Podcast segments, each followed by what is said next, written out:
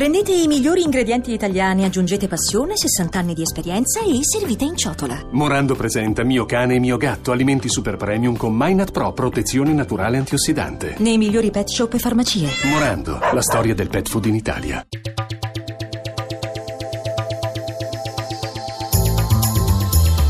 GR1 Economia.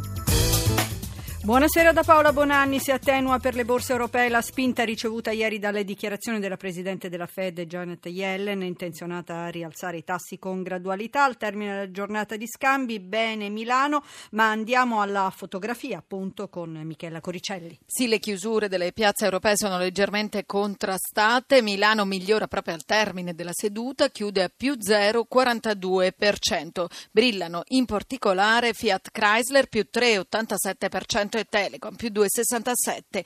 Le altre borse Londra negativa meno 0,05%, Francoforte frena più 0,12% e Parigi più 0,25%. E intanto mentre la numero uno della Federal Reserve, Janet Yellen, sta parlando anche oggi e ha ribadito che i tassi saliranno lentamente, Wall Street prosegue positiva, Dow Jones più 0,09, Nasdaq invece si appiattisce. Lo, lo spread, il differenziale fra BTP italiano e Bund tedesco tedesco si rialza a 177 punti base, soprattutto continua a salire il rendimento del nostro decennale al 2,30%.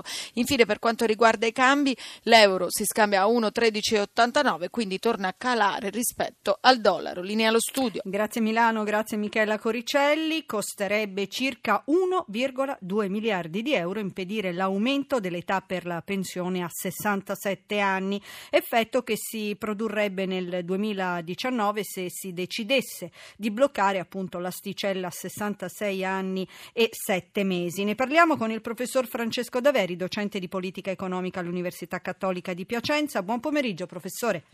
Buon pomeriggio. Dunque, eh, abbiamo sentito, eh, secondo lei questo aumento automa- automatico dell'età pensionabile in relazione alle aspettative di vita è la soluzione per le nostre pensioni e per il futuro eh, dei, dei giovani di oggi? Eh, le, il futuro delle pensioni eh, dipende da tante cose, una di queste però è che la demografia tende a procedere in modo abbastanza prevedibile e questa demografia dice che la popolazione italiana eh, è tendenzialmente sempre più anziana, eh, tendiamo a vivere di più e anche a rimanere in buona salute più a lungo e quindi non è impensabile che possiamo pensare di rimanere anche a lavorare un po' più a lungo. Eh, naturalmente ci sono eh, categorie di persone, categorie di lavoratori che eh, devono essere preservati o trattati in un modo differenziato rispetto agli altri, cosiddette categorie usuranti, però eh, come principio penso che non ci si possa scostare da questo se si vuole mantenere una sostenibilità del sistema pensionistico. Quindi ecco, col tempo bisogna pensare veramente alla soglia dei 70 anni, secondo lei? Beh, già adesso uh, si sta ragionando sì. in effetti in base ai meccanismi in essere verso, diciamo, si, si, parla di un lento adeguamento a 67, 68 per arrivare quasi a 70 anni, ma nel 2051, insomma, questi sono i numeri momento, su cui al momento si ragiona. Veramente Quello che mi sembra lontano. è un, lontano, un, futuro molto lontano. Mi sembra che ci sia questo accordo bipartisan tra insomma, nelle varie commissioni sì. sul sospendere questo automatismo e però il problema è che le, queste decisioni devono essere poi prese e quindi sarebbe importante riuscire a trovare un meccanismo che è quello automatico, è quello che rende più semplice prendere queste decisioni e naturalmente una volta che l'automatismo sia collegato a delle variabili che siano plausibili, come appunto l'andamento della demografia, che è una cosa relativamente non controversa e che non dipende dai partiti politici. Certo, a proposito di demografia, in Italia rispetto al resto d'Europa c'è un'alta percentuale di impiegati sopra i 55 anni, ehm, addirittura il 45%, nel resto d'Europa sono il 24%, i livelli di retribuzione più alti eh, sono rispetto anche alla media sempre europea e proprio per diciamo dirigenti.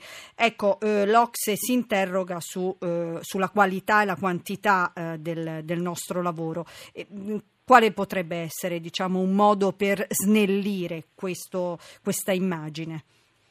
Beh, insomma, sicuramente eh, noi già oggi abbiamo, siamo una popolazione appunto con eh, tanti anziani, ma anche con eh, tanti lavoratori, con, con, potenzialmente con tanti lavoratori anziani. Sì che oltretutto in funzione delle regole retributive che ci siamo dati nel corso degli anni vengono spesso premiati in modo sproporzionato rispetto a, ai giovani perché la regola appunto dell'esperienza è quella che, che, che la fa da padrone insomma, sul sì. mercato del lavoro.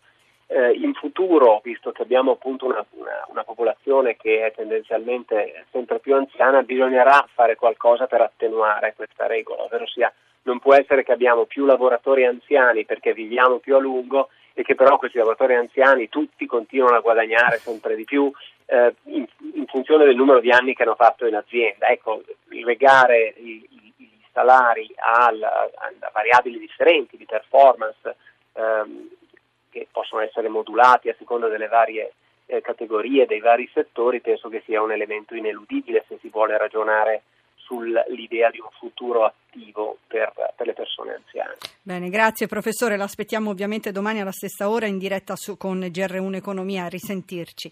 Andamento positivo nel 2016 per l'export italiano e per gli investimenti de- dall'estero nel nostro paese. Secondo il rapporto ICE presentato oggi a Milano, nel 2016 le esportazioni sono aumentate dell'1,2% a 417 miliardi di euro. Sentiamo l'intervista di Sabrina Manfroi.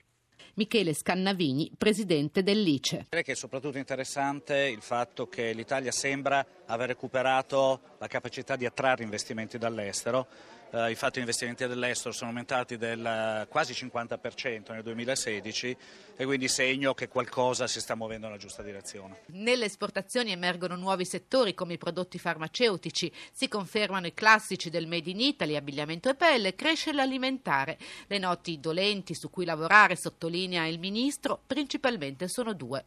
Un numero insufficiente di imprese esportatrici e un numero ancora più esiguo di aziende che investe nel commercio digitale. BNL gruppo, del gruppo BNP Paribas ha inaugurato oggi la nuova sede della Direzione Generale a Roma. L'investimento sulla nuova sede è una prova di fiducia concreta per proiettarci in nuove traiettorie di sviluppo, ha detto il presidente Luigi Abese, Abete, sottolineando che il gruppo ha investito 300 milioni di euro. Le donne guidano la ripresa. Tra il 2014 e il 2016 le imprese femminili sono aumentate dell'1,5%. Sentiamo il commento di, dei dati al femminile del presidente presidente di Conf Cooperative Maurizio Gardini.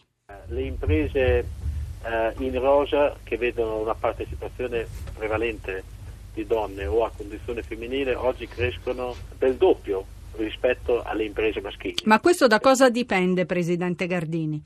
Ma questo dipende dal fatto che c'è stata una maggiore adesione delle donne a un processo culturale che supera il lavoro fisso. Mm. Forse perché la crescita delle professioni e nelle imprese eh, consente maggiore flessibilità al lavoro femminile e la flessibilità forse consente di conciliare il lavoro con, uh, con, la vita, con, la vita, familiare, con la vita privata. Quindi in qualche modo le donne rilanciano le professioni anche spinte sì. dalla flessibilità. Sì, guardi, due secondo me sono. Una, la flessibilità e la necessità di salvaguardare una, una vita familiare a cui le donne sono chiamate più degli uomini eh, e due anche la difficoltà dell'occupazione del posto fisso. Quanto sono acculturate queste donne eh, del nuovo secolo? Anche questo è un elemento sorprendente perché le donne del nuovo secolo sono percentualmente e numericamente più laureate degli uomini. Ma anche donne che si spingono alle start-up, per esempio? Sì, è la conseguenza di quel fenomeno complessivo che le dicevo prima. Mm. Più disponibilità all'innovazione, più disponibilità alla, a una discontinuità, ad esempio nei confronti del lavoro, del lavoro fisso, più disponibilità a formule che garantiscono accanto al lavoro garantiscono anche forme di flessibilità. Collaborazione di Mauro Zaninotto in regia, Cristina Pini e da Paola Bonanni, buon proseguimento di ascolto.